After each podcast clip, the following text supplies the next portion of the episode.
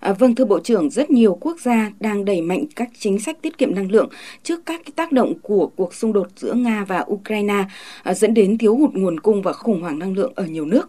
À, xin được hỏi Bộ trưởng, tại Việt Nam thì việc sử dụng năng lượng tiết kiệm và hiệu quả được quan tâm như thế nào?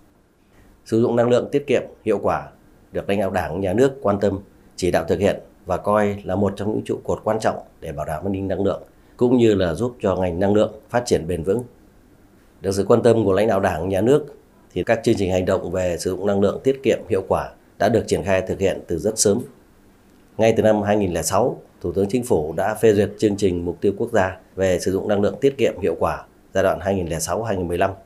với nhiều hoạt động và giải pháp được tổ chức triển khai trong các ngành, các lĩnh vực trên phạm vi cả nước. Một trong những giải pháp quan trọng trong giai đoạn đầu của chương trình này là đẩy mạnh tuyên truyền, nâng cao nhận thức của cộng đồng, doanh nghiệp và toàn xã hội về trách nhiệm cũng như lợi ích của việc sử dụng năng lượng tiết kiệm và hiệu quả. Qua đó, ý thức tiết kiệm năng lượng của các doanh nghiệp Việt Nam đã cơ bản được nâng lên. Theo đánh giá của Bộ Công Thương, thì hơn 90% người dân và doanh nghiệp đã được tuyên truyền phổ biến các biện pháp tiết kiệm năng lượng hiệu quả, đã hiểu được lợi ích của việc sử dụng năng lượng tiết kiệm hiệu quả. Ngày 17 tháng 6 năm 2010, Luật sử dụng năng lượng tiết kiệm hiệu quả đã được thông qua tại kỳ thứ 7 Quốc hội khóa 12 và có hiệu lực từ ngày 1 tháng 1 năm 2011. Triển khai thực hiện luật này, Bộ Công Thương và các bộ ngành liên quan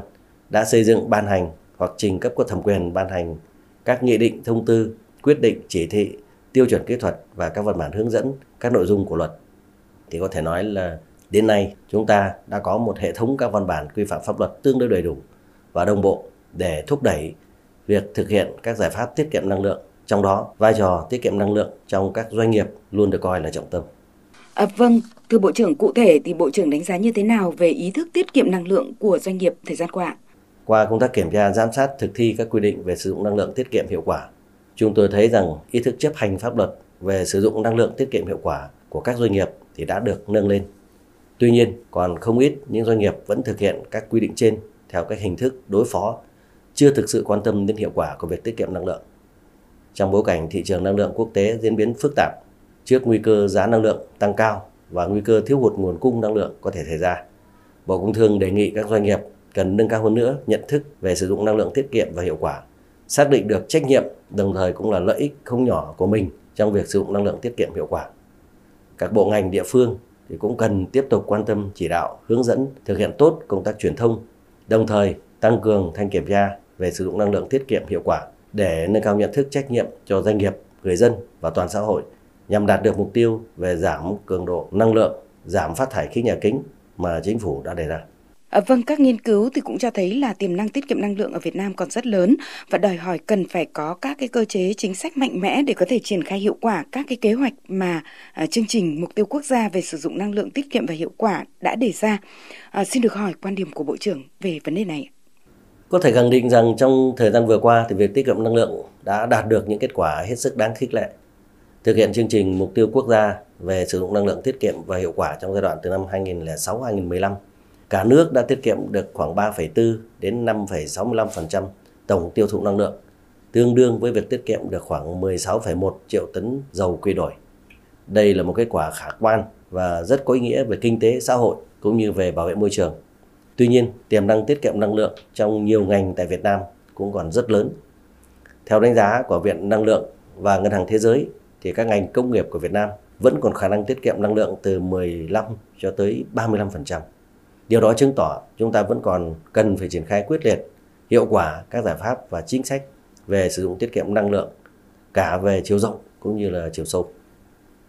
Ngày 13 tháng 3 năm 2019, Thủ tướng Chính phủ đã ban hành chương trình quốc gia về sử dụng năng lượng tiết kiệm hiệu quả giai đoạn 2019-2030 với mục tiêu tiết kiệm từ 5 đến 7% tổng tiêu thụ năng lượng toàn quốc trong giai đoạn đến năm 2025 và đạt từ 8 đến 10% trong giai đoạn từ năm 2019 đến năm 2030 tương đương với khoảng 60 triệu tấn dầu quy đổi.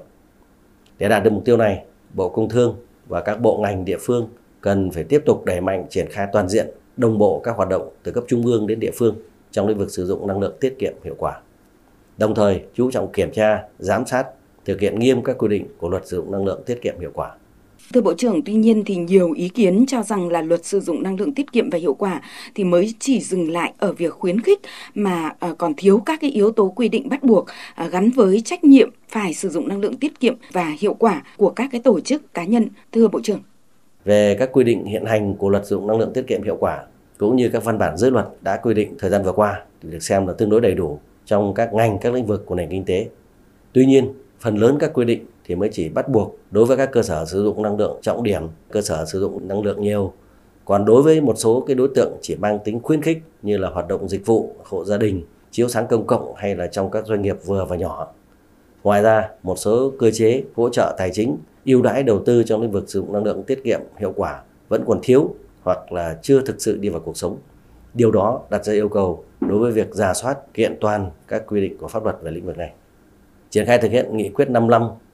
và thực hiện nhiệm vụ được chính phủ giao. Hiện nay thì Bộ Công Thương đang tiến hành giả soát luật sử dụng năng lượng tiết kiệm hiệu quả và đánh giá việc sửa đổi luật để có báo cáo với chính phủ trong quý 3 và trình Thường vụ Quốc hội vào tháng 12 năm 2022.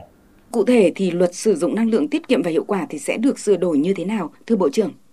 Trong cái báo cáo nghiên cứu sửa đổi bổ sung một số điều của luật sử dụng năng lượng tiết kiệm và hiệu quả thì Bộ Công Thương dự kiến sẽ đề xuất sửa đổi bổ sung theo 5 nhóm chính sách nhằm triển khai tiết kiệm năng lượng hiệu quả hơn. Nhóm thứ nhất là quy định về quản lý nhà nước trong lĩnh vực sử dụng năng lượng tiết kiệm hiệu quả đối với cơ sở sử dụng năng lượng. Nhóm thứ hai là nhóm các quy định quản lý đối với dịch vụ tư vấn năng lượng, kiểm toán năng lượng và đào tạo nhân lực trong lĩnh vực sử dụng năng lượng tiết kiệm hiệu quả.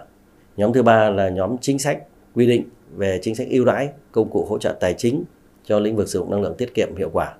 Nhóm thứ tư là nhóm chính sách chuyển đổi thị trường và quản lý hiệu suất phương tiện, thiết bị sử dụng năng lượng. Và nhóm thứ năm là tổ chức triển khai thực hiện và nâng cao hiệu lực quản lý nhà nước trong hoạt động sử dụng năng lượng tiết kiệm hiệu quả. Vâng, xin trân trọng cảm ơn Bộ trưởng đã trả lời phỏng vấn phóng viên Đài Tiếng Nói Việt Nam.